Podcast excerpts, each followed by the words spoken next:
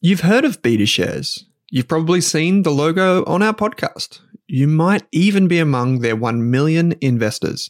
So you can imagine that I'm delighted to say BetaShares is the official ETF partner of the Australian Finance Podcast. With nearly 100 exchange traded funds, you can go to betashares.com.au and immerse yourself in ETFs and unique insights covering all of the sectors, themes, core and satellite positions you could want. Think cybersecurity through the Hack ETF, robotics and AI with the RBTZ ETF, and uranium with the URNM ETF. The list goes on. To explore the BetaShares ETF range, visit betashares.com.au, read the relevant PDS and TMD on the website, and consider if the fund is right for you. BetaShares Capital Limited is the issuer. Is there a Spotify wrapped for investing? If you want to invest in shares or ETFs, our friends at Pearler are more than one step ahead of the curve. On average, people who use Pearler invest $1,750 every month. That's what we want to see proper dollar cost averaging.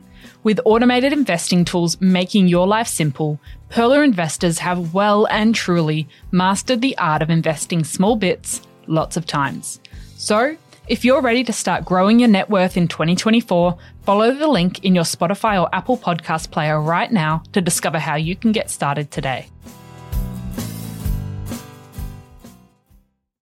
Thanks for tuning in to today's podcast. Please remember that all of the information in this podcast episode is limited to general information only.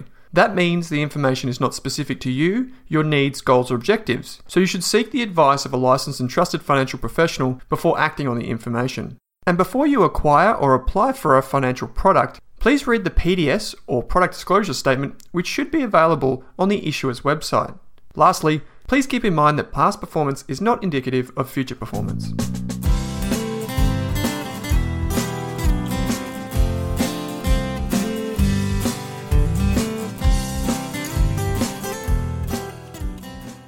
Kate, it is a delight to see you today. You look luminescent. Welcome to this episode of the Australian Finance Podcast.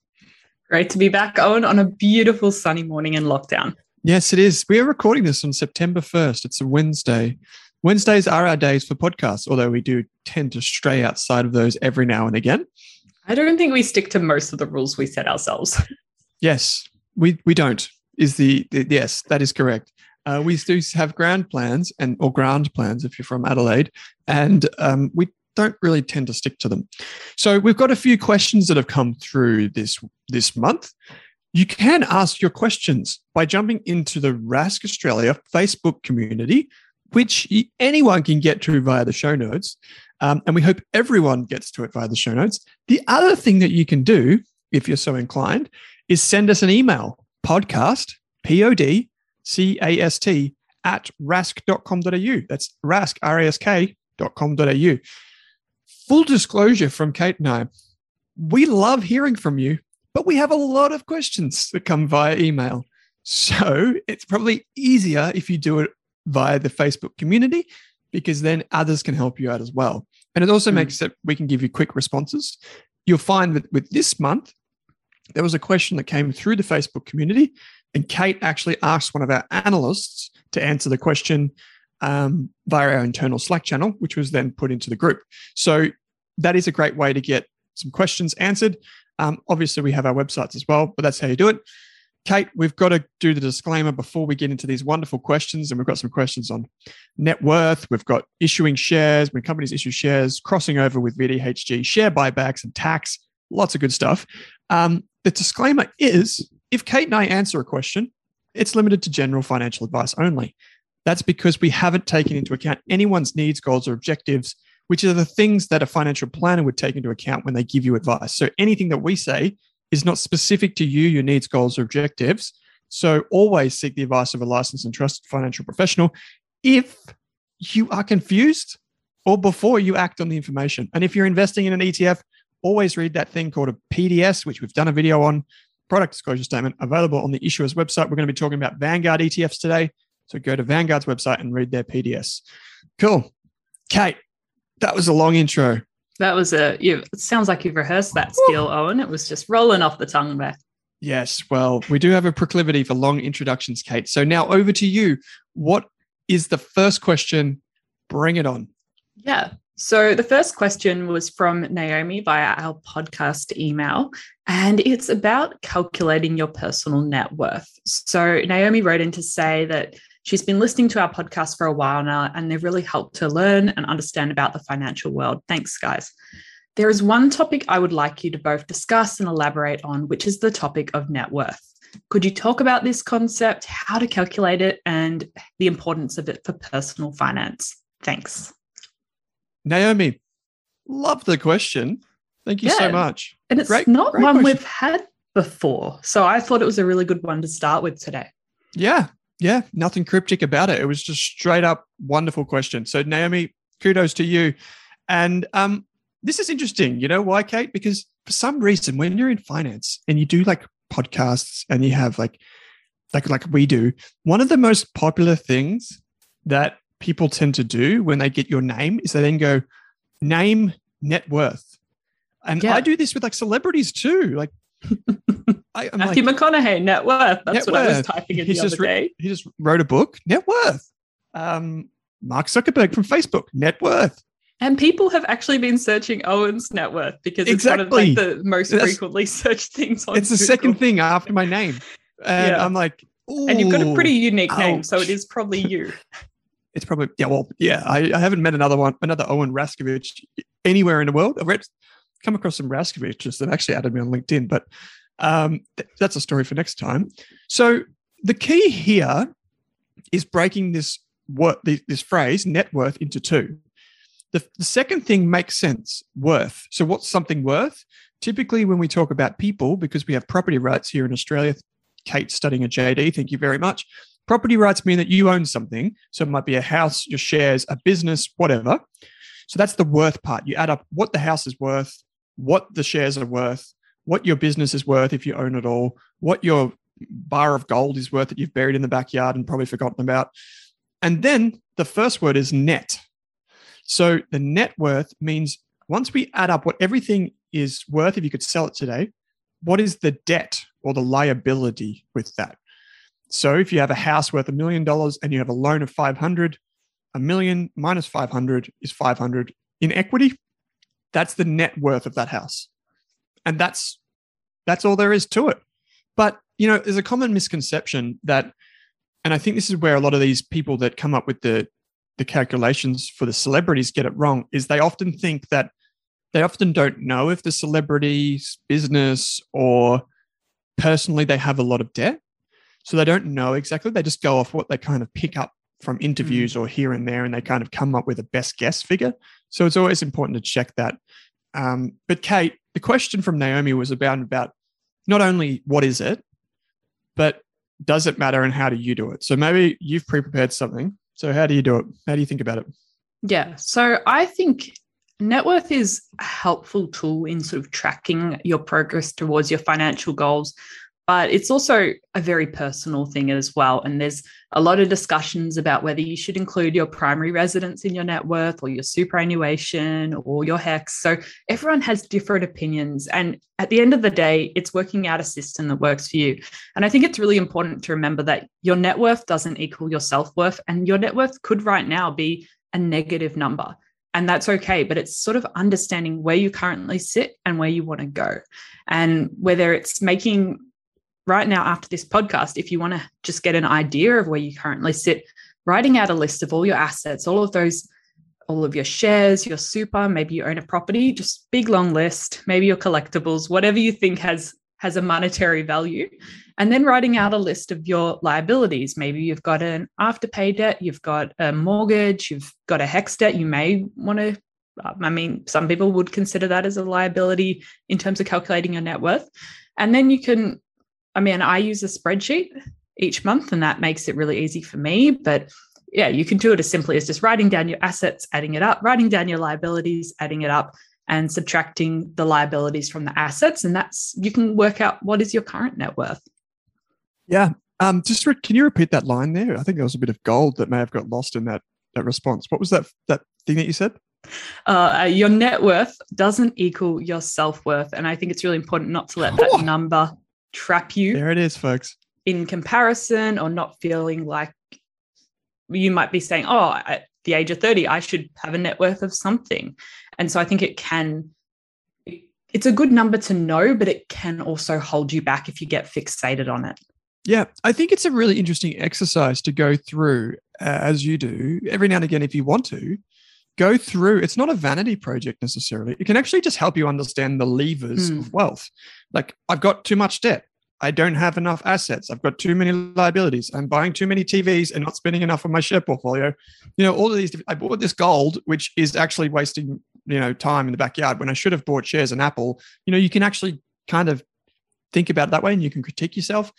I probably wouldn't do it every month. In fact, I don't actually do it at all. But if I was going to do it, I would do it probably once a year. I think that's kind of like that'd be a happy medium for me in terms of once a year sitting down.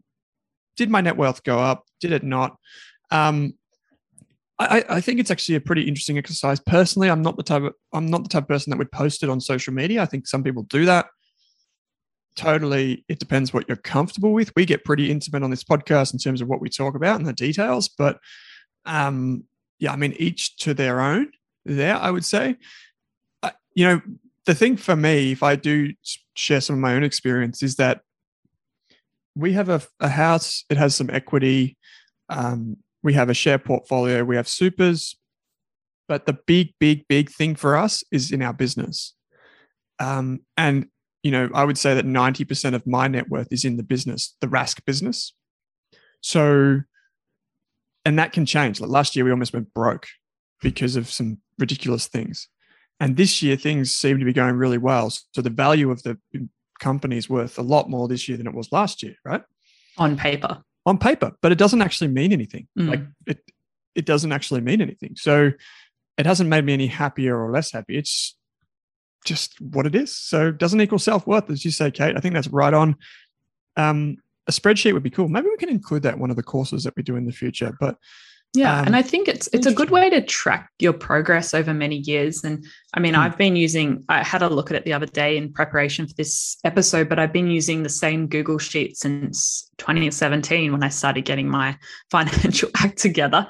And I just have um, rows with a date on them and then lots of columns for different assets and liabilities. And that's obviously gotten longer and longer over time as I've closed one account and opened another. So it sort of keeps expanding this spreadsheet. But I used to do it, especially at the start when I was on the first few thousand dollars and just getting started with investing and saving and building my emergency fund. I'd check in my net worth uh, almost monthly. Um, so like back in 2017, 2018, I was just like, I was doing a check-in every month and um, like, oh my gosh, my portfolio has gone up by mm. a couple of hundred dollars. That was super exciting. But now I think, I don't know if that's sort of been busy and COVID. I've automated a lot. I've got, I put in a really good plan at the start of every year and break it down monthly. So I'm more focused on my monthly investing and savings goals. And I at the moment, I, I realized I hadn't checked in with this spreadsheet for quite a number of months now. And so it's probably for me dropped back to more of a quarterly or a half yearly check in. And I guess that's probably as I've gained a bit more experience, I understand a little bit more about what I'm doing than when I first started, that it it's not really a huge factor anymore. It's like, am I reaching my savings and investing goals each month? Am I reaching my other goals? I'm not too concerned about the net worth number because I know that will work itself out if I hit all my other goals. And it's much easier to manage on a month by month basis. And especially as your portfolio starts to grow, looking at your net worth can be a bit scary if the market drops back by 20%. Um, that figure can go from $100,000 to $80,000 or $70,000. And that can be a bit scary. Like suddenly you're worth on paper 30,000 less than you were a month ago. And so definitely during March last year, I just did not calculate my net worth, and um, I that was probably quite good. It meant I didn't touch things or muck around with my portfolio. Mm. Yeah, I think. Yeah, it's easy to get fooled uh, to think that um, having a higher net worth is going to bring you more happiness. I don't necessarily think that's true. A lot of the studies that have been shown about incomes and wealth actually show that um, that there's definitely a ceiling in terms of your net worth. So, you know, don't always necessarily live your life according to what the spreadsheet tells you because that mm. may not bring you the most happiness. Um, so keep that in mind. Um, it's a bit of sophistry if people tell you that it maybe isn't the case. Um, you know that you need to focus on your your net worth in order to be happier. Um, it's definitely like it, like example for me is it hasn't made me any happier. Well, I mean, it has because then I've still got a job, but it hasn't necessarily made me any happier knowing that our business is worth more Mm. if we were to sell it. Like it doesn't it hasn't impacted me. And I think two great resources that I'll shout out to here is Dividends Down Under, which is a blog run by Mr. and Mrs. DDU, um, Dividends Down Under, and the other one is Aussie Firebug, uh, Matt, who has a podcast talks about net worth. Um, the things to keep in mind with net worth. One final caveat I'll have is that a lot of the times net worth is talked about in the realm of property. So people using property as a vehicle to create net wealth on paper or net worth. That's not always the best thing to think about because it, you, you often use a lot of leverage or debt to buy a property, which it can amplify the results. Um, there's a thing in investing called a J curve, which looks like a J. And what it means to your point earlier on, Kate, is that at first you have to go down the J before you can come back up really steeply. Um, Mm. So you you invest money and you invest in yourself and you you go into debt or you do all these things and then all of a sudden you come out of it, it hits the bottom of the J and then it goes up. It's called a J curve. And in finance, um, what it means is it's kind of like a reflection of the commitment that it takes to grow over the long term. Is you have to go down the J to then come up the other side. Another analogy is a hockey stick, which is like a compound interest table. You see a hockey stick lying on its side, then all of a sudden it just flicks up at the end. Um, and that's compound interest. You save, you save, you save, you save, you save, and then all of a sudden it's growing and it takes off. Mm. And So- it's like people say the first 100K is the hardest. Yep. Like, the it takes million. a long time. Well, I'm not quite. First 10 million for Kate. Yeah, let's just say like the first 100K. Um, it takes a long time, like many years of saving and investing for most people to get to that point. But once you get to that point, you do start to see um, compounding really start to take effect, and your saving and investing starts to um, really be a lot more worth it. Um, you get Yep. to see some more results, which is really nice. I'll give you a red hot tip. If you're still aiming for your first five or 10 or 50K or 100K, make sure this is a, a quote straight from Glen James, who runs the My Millennial podcast, um, is get a bigger shovel, making sure that you get a job that brings in more money, because that's oftentimes the best thing you can do to get to that first milestone. So, Mm. more money in your pocket, get a job that pays you more, do a side hustle, do all that sort of stuff. Okay. So, let's go to the next question, which is really interesting. I'll read this one out. Um, I think I can say it comes from Tim. It's in the Facebook community. Tim says, Hi, all. My first post, and it's a question. Wonderful way to start. A company I invest in, in brackets, I am a very new investor and I'm still learning lots, close brackets, has made an quote announcement for quotation of securities, end quote. What is this for? Question mark. What would you want to know or infer from this kind of news slash announcement? A penny for your thoughts, please. Wonderful question, Tim. This is a quite a it's a, it's a kind of niche topic. Mm. So when you're new to investing, what you'll find is that when you go into your self wealth CommSec Pearler account, whatever you're using, you'll go in there. There'll be a news or an announcements tab. You click on that, and you'll see, oh, there's this thing here. It says announcement for quotation of securities, or it'll say annual report, or it'll say media release, or quarterly, and it'll sometimes have numbers next to it. It'll be like 4C, 4E, and it'll have like different numbers there. And maybe you can read Catherine's response, Kate, because that might be the best way to do it. What this actual announcement means. Some of them mean nothing. Some of them mean lots. This is one that's kind of for me doesn't. I don't read it that often. I only check it if I'm really curious. But here's Mm. Catherine's response, as spoken by the great Kate Campbell. Yeah, so Catherine, uh, one of our analysts at Rask Invest, who you may have heard in our earlier Disney investment podcast we did, um, she said that an announcement for quotation of securities basically means that a company is issuing more shares. So if you think about a company being a whole pizza and shares being slices, when more slices are issued, each sorry, when more shares are issued, I've got pizza on the brain here each slice of the pizza becomes smaller because the pizza has to be split into more slices. So companies can issue shares for various reasons. The biggest one to note is a capital raising, and there would be a separate announcement for this. So if you're on your brokerage site or you're on the ASX website, you can actually have a look um, in the market announcements, and there might be an announcement called a capital raising or and they're often know. in a trading halt that means that the mm. shares can't be traded at that time so they do a capital raising at the time of a trading halt so that you would know if that's happening because you won't be able to trade your shares mm. another common reason is if the company acquires another business using equity shares again there would be a separate announcement about that acquisition mm-hmm. and she said the final common reason would be options being exercised, which is when management might meet performance hurdles and they get rewarded with shares. And again, you can find information about this in the annual report under under the remuneration section, which you can again find through your brokerage um, account, the market announcements, or the ASX website. Mm-hmm. Cool. So this one in particular is about. Um, I don't know exactly which company Tim owns here, but I would imagine it's about what I often see, to be honest, at least lately, a sign of the times, is directors getting shares. So their options become shares. So then the shares have to be counted by the ASX, who says, mm. this is the number of shares that are outstanding. We have to adjust that. Um, so that's what that means. This I saw a few of these earlier this month or last month in um, August 2021, and what I found was that the co- the company was just issuing shares to the management team, and it was issuing way too many. Um, normally, you don't need to worry about it, particularly if it's a big company. But some of these small cap companies tend to be hmm. very generous with the shares that they give to their management teams. Which yeah, there's been a lot of um, capital raisings and acquisitions this year, and so yeah, there's been heaps of them too. Yeah. Yeah, I think it's it's just been the year for it. Everyone's had a bit of spare time to think about what, what their business is doing and if they want to take over another business or raise some capital. Yeah, yeah, it is a it's a it's a great year for that sort of behavior. Um, good or bad, um, some people say it's the top of the market. Others say that it's um, a sign of a thriving marketplace. So, mm. all good, all good. Great question from Tim.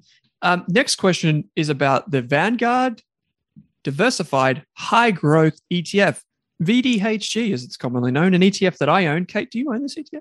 No, I don't. I, I have a diversified ETF portfolio. So, I do it a bit more manually, I guess, than having the one ETF to rule them all. One ETF to rule them all sounds like a marketing pitch. Um, so I just love the... Lord of the Rings, but oh, okay, here we go. Um, and but it, this isn't a good way, right? The One Ring to rule them all was a bad thing. Um, so here we go. Yeah, I guess this is the opposite of the, the situation. Lord of the Rings. You, yes, just in case yeah. you don't know, that's a Lord of the Rings reference. So, um, hi, Kate and Owen, or Owen and Kate. I'm 24 and new to investing. That's less than two months. And after listening to your podcast, I decided to invest in my first ETF, in brackets VAS, which is the VAS ETF VAS from Vanguard, for around 900 smackaroos. It seemed like a great entry level ETF with low fees. I have now saved up another thousand, which I'm going to use to buy another ETF. After doing some research over the time saving, I saw, big surprise, VDHG seemed like a good option for me. VDHG is already 35% invested in VAS. So this is for those who don't know, the VDHG ETF is a diversified ETF. So normally in an ETF, you would invest in the ETF and then that ETF would buy shares for you. The VDHG ETF actually buys other ETFs, which then buy the shares. So VDHG is 35% invested in VAS, which is invested in Australian shares. So I'm wondering if it is worth having both of these ETFs in my portfolio, or should I just choose one?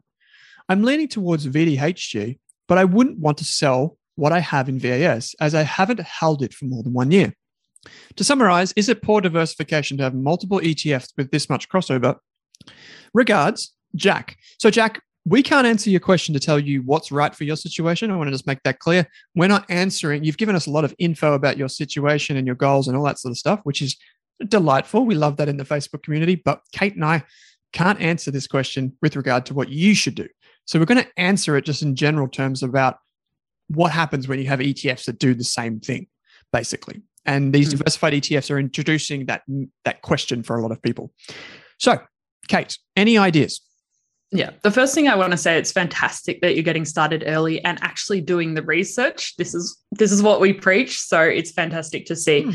The first thing that I would look at is actually going into VDHG and looking at looking at the makeup of that um, ETF because it has a lot of things that you might not have normally put in a diversified portfolio. So VDHG actually has uh, just over a 6% exposure to a small company's uh, ETF. And so maybe not everyone would put that into a diversified portfolio. It really depends on your approach. So I think, firstly, if you are interested in VDHG or any of those other ETFs, like BetaShares have a few that are pre-mixed, mm. actually looking at what is is what is it holding inside and does that suit your own risk profile and your investment strategy? Because maybe you don't want emerging markets or small companies or bonds or hedging. And VDHG has a bit of all of that. It's a definitely like a fruit salad going on there.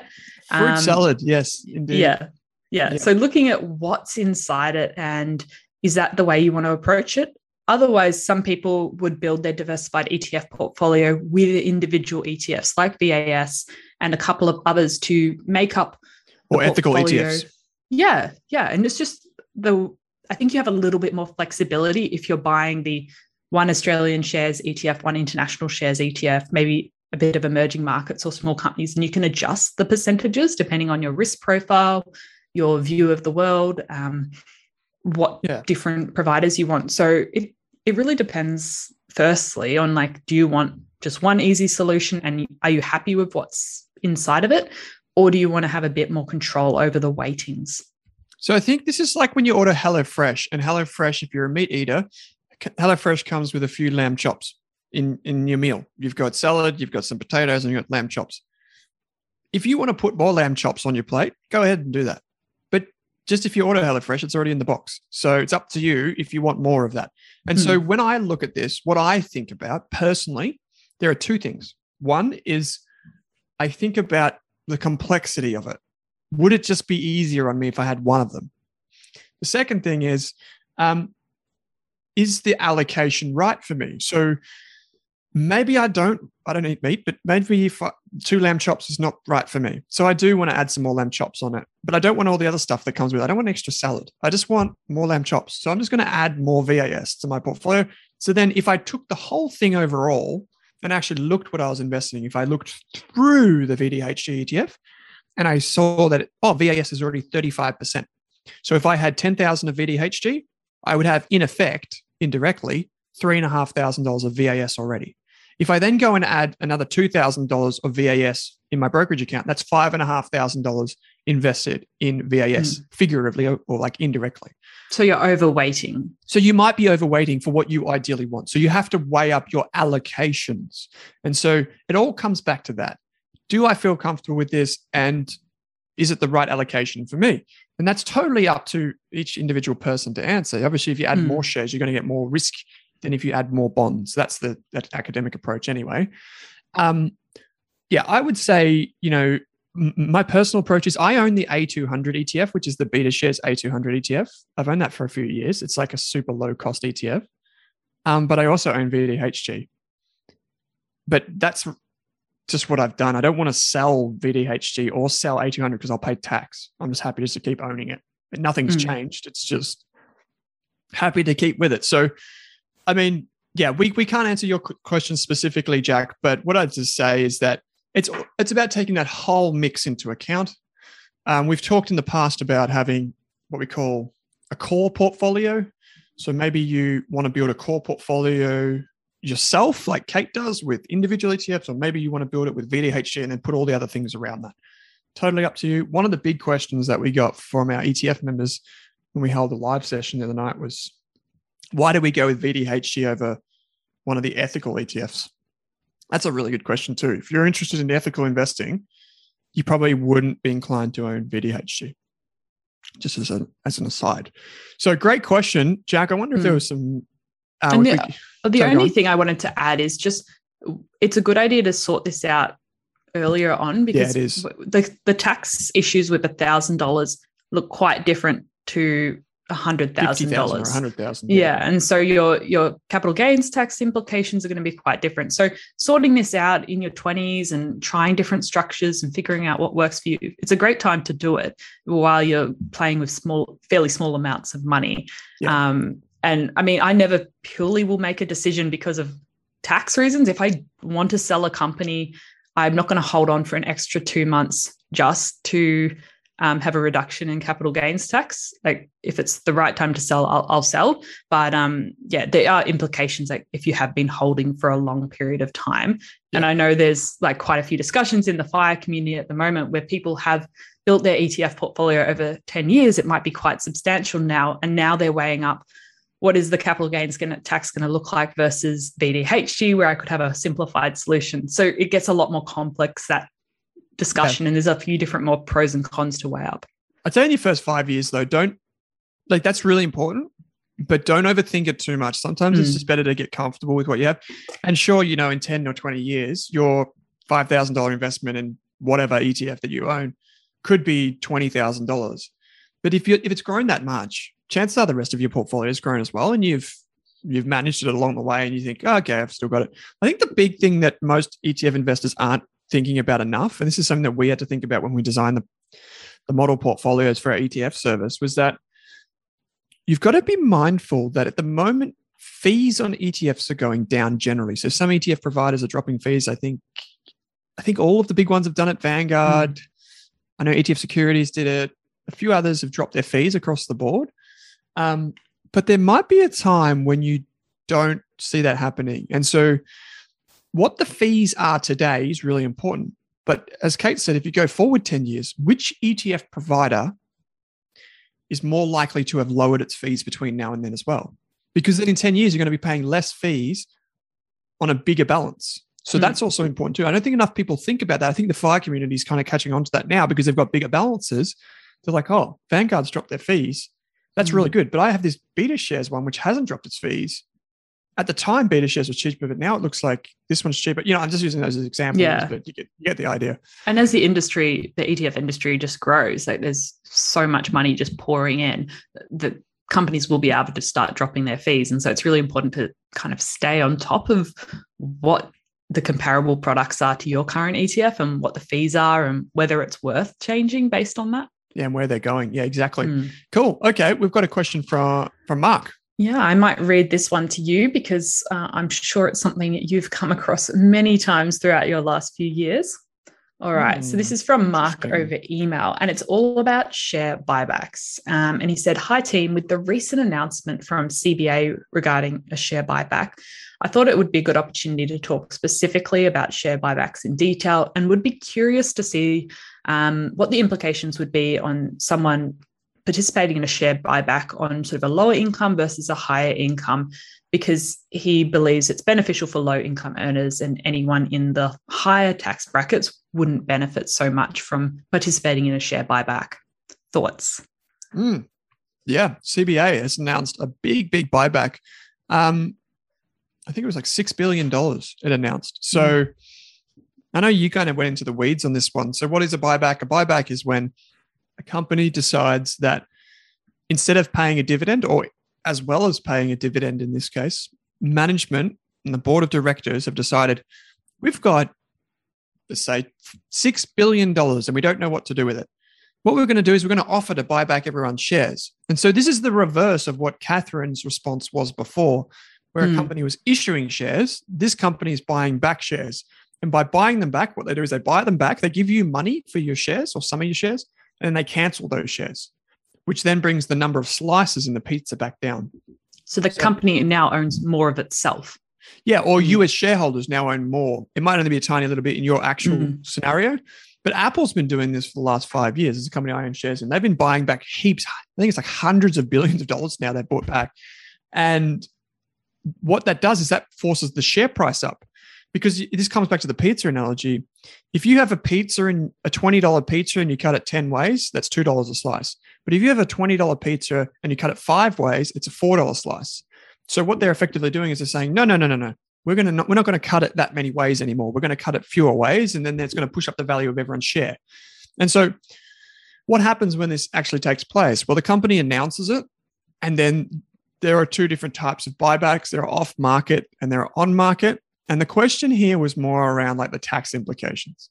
So it really depends. Like a lot of this is actually interesting. I hadn't thought about this in the preparation for today's episode, but a lot of people may own Commonwealth Bank shares from before the current capital gains tax system came into place. Mm. So they might actually, especially your grandparents' generation. your grandparents, your Mm. parents may have got shares in Commonwealth Bank in the 90s, um, which may have cha- which may change the way you calculate your capital gains tax. So keep that in mind. The second thing is that it the amount of capital gains tax that you pay will depend on the the price that the ATO says is the fair price for the sale. Um, and I know you did some um, digging into this, and I've got the actual ATO website here. And basically, in the case of an off-market buyback, um, there was an, there's a beautiful worked example on the ATO website which we might refer you to. Um, basically, you may have to take the market value of the shares, not the actual price that you received. So, if you sell your shares in the ATO example, let's say you sell your shares for nine dollars sixty, but the actual market price of those shares is ten dollars twenty, the ATO would actually take it as ten dollars twenty. So the market price. Um, and then you've also got to factor in a lot of these companies distribute franking credits when they do it. Franking credits are those wonderful things that we talked about at the last election. Um, wonderful if you're on one side of politics, and dreadful if you're on the other side. Can't believe that was a election debate. That was just anyway.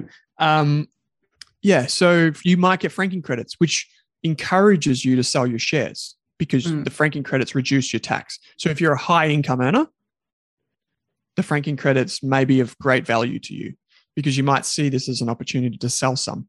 But what Mm. I would encourage anyone to do that's in this situation is go read the ATO example and just use their example with your numbers. Yeah.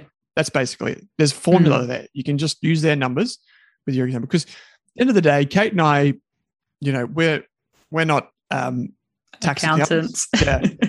So you know, yeah, we have a we have a tendency to lollygag and just have a bit of fun on the show when it comes to tax. But really, you should go and speak to someone who Mm. who, as Kate would say, has a proclivity for these types of things. Um, yeah. And there also, yeah.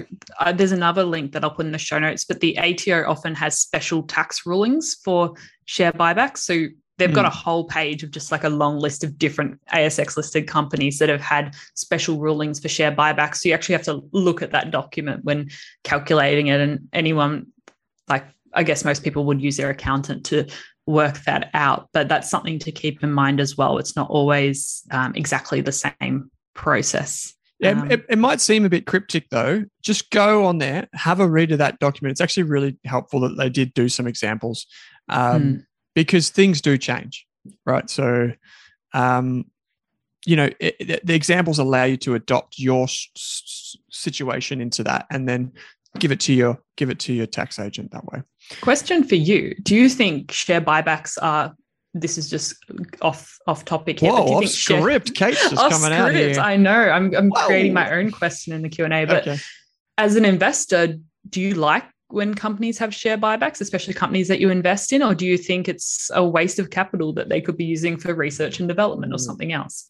Okay, it's good. Good. Ooh, Very political coming for ya. question. Very political question. Um, you know, I guess the the idea here is just to try and just, I guess, think about this through a few different lenses. So the first is like Commonwealth Bank's buying back six billion dollars of shares, right? Um, they're also paying a dividend, fully franked. Thank you very much. Now the thing is, the thing is that you want the company to do with its money the thing that maximizes shareholder value. So if the company is sitting on $6 billion earning 0.5% interest, why don't they just give that back to the shareholders? If they can't invest $6 billion and get a good return, give it back to you and you'll go and invest it in something. That's fine. And I think that's a good, reasonable way to think about it. In the USA, the mighty USA, they don't have franking credits. So that's why almost always companies in the USA have lower dividend yields because it's not as effective to give that money back because mm. all of the shareholders pay tax on the dividends, even though the company's already paid tax on the profits. Whereas here in Australia, the ATO deducts the, the tax that the company's already paid, which is why we have franking credits. So in the USA, they tend to opt for more buybacks. But in the over there, there's a massive hoo-ha about this because the big companies like Apple are buying back like a hundred billion dollars of stock, right? This is not a joke, a hundred Mm. billion dollars. And so what's happening is that the people are saying, well, you should be investing that in your community where you make money, reinvest for jobs and all that sort of stuff. Well, Apple's like, we are doing that, but we've still got money. So we're going to buy back stocks. And as an Apple shareholder myself, I actually like it because I don't want them to pay me a dividend that's going to be taxed to the hilt. I'd rather them just buy back shares. And that keeps the price of the shares on the market reasonable and it pushes the share price up over the long term. Now, that's the capitalist side of me. Sure, I'd want them investing in R&D, but only if that R&D is actually going to make something happen. Like Apple has so much money Mm. that for them to create an, a new Apple Watch, yeah, it's a billion dollars maybe in R&D. But they've got 120 billion dollars. So they can't just create 120 different versions of watch. Like they're not going to do that. So that that's as as a capitalist, I think they should be investing, they should be innovating, and they should be employing people. But at the same time, I think it's a it's unnecessarily political. Um, that's my view. You know, I just try and act with equanimity whenever I get thrown into a situation like this and where it becomes really po- political. Just focus on the actual sense of it rather than just kind of get up in hysterics. But I think overall, yeah, it's I like companies doing buybacks. I've never sold into a buyback. Like I've never ever once sold my shares into a buyback. I've never agreed to sell my shares. I just prefer to keep holding them. Mm. What a crap answer. I don't know. It just seems like like a company like CBA, that money could do a lot in terms of improving their technology and their products and their offerings and I don't know, But this is upgrading the their thing. services. the thing is that a few years ago, CBA and all the big banks were basically told no more acquisitions. So following the GFC, Mm. you're not allowed to buy anyone else. You, you're already too powerful in Australia. You can't buy anyone else. So there was rules put in place. So now, now that CBA is selling a lot of its crappy businesses off to other companies that can take take them, um, they've actually they're selling those businesses that they once bought to try and monopolize the market, and now they've got nothing else to invest in. So they really only have two choices: buy, um, buy another company, which they can't do. Give so give it back as dividends, or give it back as cap um, share purchase, share purchases. One of the things that you mentioned is like technology, right? Again, this comes back to CBA. I don't know the financials in front of me, but CBA is probably already investing half a Mm. billion dollars a year in in itself, and so they don't. You know, to create an app, you don't need half a million, half a billion dollars. You could do it with half a million, and so that actually isn't in terms of moving the needle. They don't need that much money to do that. Mm. The only thing that they could really do is expand overseas, which if you look at like NAB or ANZ, Yeah, we've had a pretty realize that's a dog's atrocious t- track record trying to Yeah. expand banks overseas in Australia. Yeah, and so like you look at like in in in fairness to CBA's in CBA's defense, their apps actually are pretty good compared to the other banks. They're actually pretty good. Not like I, I think like things like Up Money are probably better, and I ING and all that. But Up, I mean, um, CBA is still investing. It just doesn't need to invest that much more. Anyway, Mm. that's well, sorry, Mark, I hijacked your question, but um, yeah, yeah. Kate. Next time, send it to the podcast inbox, and then we'll put I it should. Yeah, or drop it in the Facebook community. um, would, would actually that's a really interesting topic. If you think that share buybacks are good or bad, you can let us know in the Facebook community or just hit us up on Instagram or Twitter and let us know what you actually think of them because I don't think they're a big deal, but some people do. There is a counterpoint to be made about these companies being so profitable, particularly in the USA. But um, yeah, let us know what you think, and um, you'll find importantly you'll find the show notes there, which have the link to the ATO's website. Great Yeah. example on the ATO's website. By the way, one more thing I'll throw in. The other day, um, I went on the ATO website and I didn't know this was a thing, but it's been going on for like five or six years, I think. The ATO every year publishes a personal investor tax booklet. And it actually takes you through all of the tax scenarios that you might come across. And it explains how you pay tax on dividend, uh, dividends, how you pay, what franking credits are. It explains how you pay tax on ETFs, when, how to do things. Like it's got all these examples, like pages and pages of examples. If you have a tax question, Google ATO personal, I think it's like personal investor tax booklet. It's a PDF and it's got, it's really easy to understand. And it's got, I did, I was like, whoa, where has this been my whole life? I've been answering tax questions left, right, and center. and It's right here. Mm. Um, Yeah, so we'll check that out. definitely. I'll I'll find the link to that and put that in the show notes. They're going to be uh, pretty chunky today, but uh, hopefully they give people a starting point if they want to do their own research into these areas, which I would always recommend. Yeah, that's it. It's always it's it's yes, it is really good. So, um, yes, Kate, I think that's uh, that's it for today. Uh, if people want to get in contact and send a question in, just again, how can they do that? Yes, we've we're checking the emails a little bit more regularly now that we've got a producer on board, uh, podcast at rask, rask.com.au. Or if you want more immediate responses to your question, the Facebook community, which will be linked in the show notes because um, the Q&As only happen once a month. So you're much more likely to get a quicker response uh, and some resources to guide you in the meantime if you post the question in the Facebook community. And if it's uh, a popular question we haven't answered before, then we'll definitely put it into a future Q&A episode. There are heaps of really, really smart people in our Facebook community. So and it's actually, you know, we kind of have a no idiots rule in the Facebook group. So it's actually a really good environment to just ask beginner questions and ask intermediate and advanced questions too. So it's all kind of, you know, above the waist, kind of really good, um, foolhardy thinking about finance and getting better as a community. So jump in there, say good day, ask your questions, and and if you're happy for us to take a few of them for the podcasts and share them with the big audience, please, we'd love that. So, Kate, as always, thanks for joining me on this episode of the Australian Finance Podcast. Thanks for listening, guys. Thanks for tuning in to this episode of the Australian Finance Podcast, where our mission is to improve the financial futures of all Australians. If you'd like to learn more, create a free account at rask.com.au forward slash account to download free episode workbooks, bonus resources, and take our amazing free personal finance courses. You can also join our online community by following the link in the description. If you enjoyed the show, what we'd love is for you to leave us a snappy review on iTunes. And you can follow us on Twitter and Instagram at Rask Australia. Kate and I are also on both of those channels.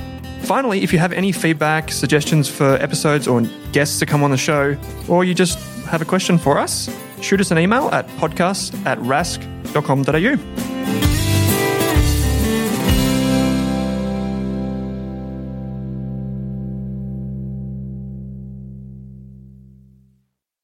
Are you thinking about starting your wealth creating journey, but not sure where to put your hard earned dollars?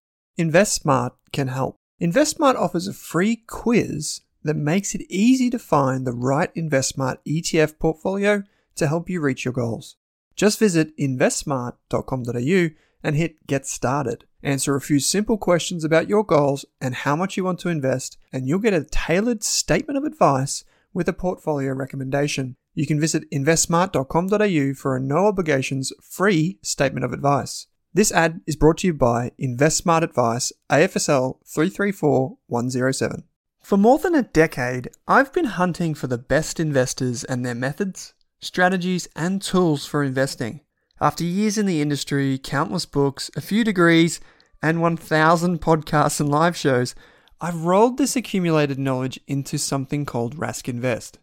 If you've ever heard me talk about a core and a satellite, active and passive, true long term compounding, or you simply want to know exactly how I would invest, now is your chance. Rask Invest is our new investment service, designed for all types of investors who want professional management of their core portfolio at a low cost from a team they trust. Rask Invest helps you automate your wealth creation and passive income. Simply click the link that says Invest with Owen in your podcast player to join one of our live platform walkthroughs or book a call with us. You can also view the Rask Invest PDS and TMD and get invested with me.